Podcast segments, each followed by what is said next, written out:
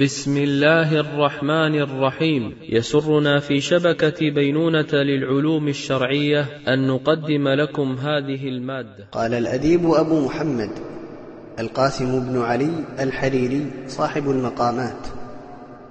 سامح أخاك إذا خلاط منه الإصابة بالغلاط وتجاف عن تعنيفه إن زاغ يوما أو قساط سامح أخاك إذا خلاط منه الإصابة بالغلاط وتجاف عن تعنيفه إن زاغ يوما أو قساط. واحفظ صنيعك عنده شكر الصنيعة أم غما وأطعه إن عاصى وهن إن عز ودن إذا شحا.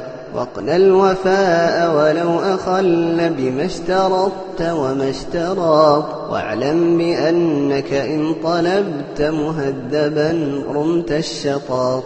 من ذا الذي ما ساء قط ومن له الحسنى فقط أوما ترى المحبوب والمكروه لزا في نما كالشوك يبدو في الغصون مع الجني الملتقى ولذاذة العمر الطويل يشوبها نغص الشماق ولو انتقدت بني الزمان وجدت أكثرهم سقاق ربت البلاغة والبراعة والشجاعة والخطاب فوجدت أحسن ما يرى سبر العلوم معا فقاق للاستماع إلى الدروس المباشرة والمسجلة والمزيد من الصوتيات يرجى زيارة شبكة بينونة للعلوم الشرعية على الرابط بينونة دوت نت وجزاكم الله خيرا.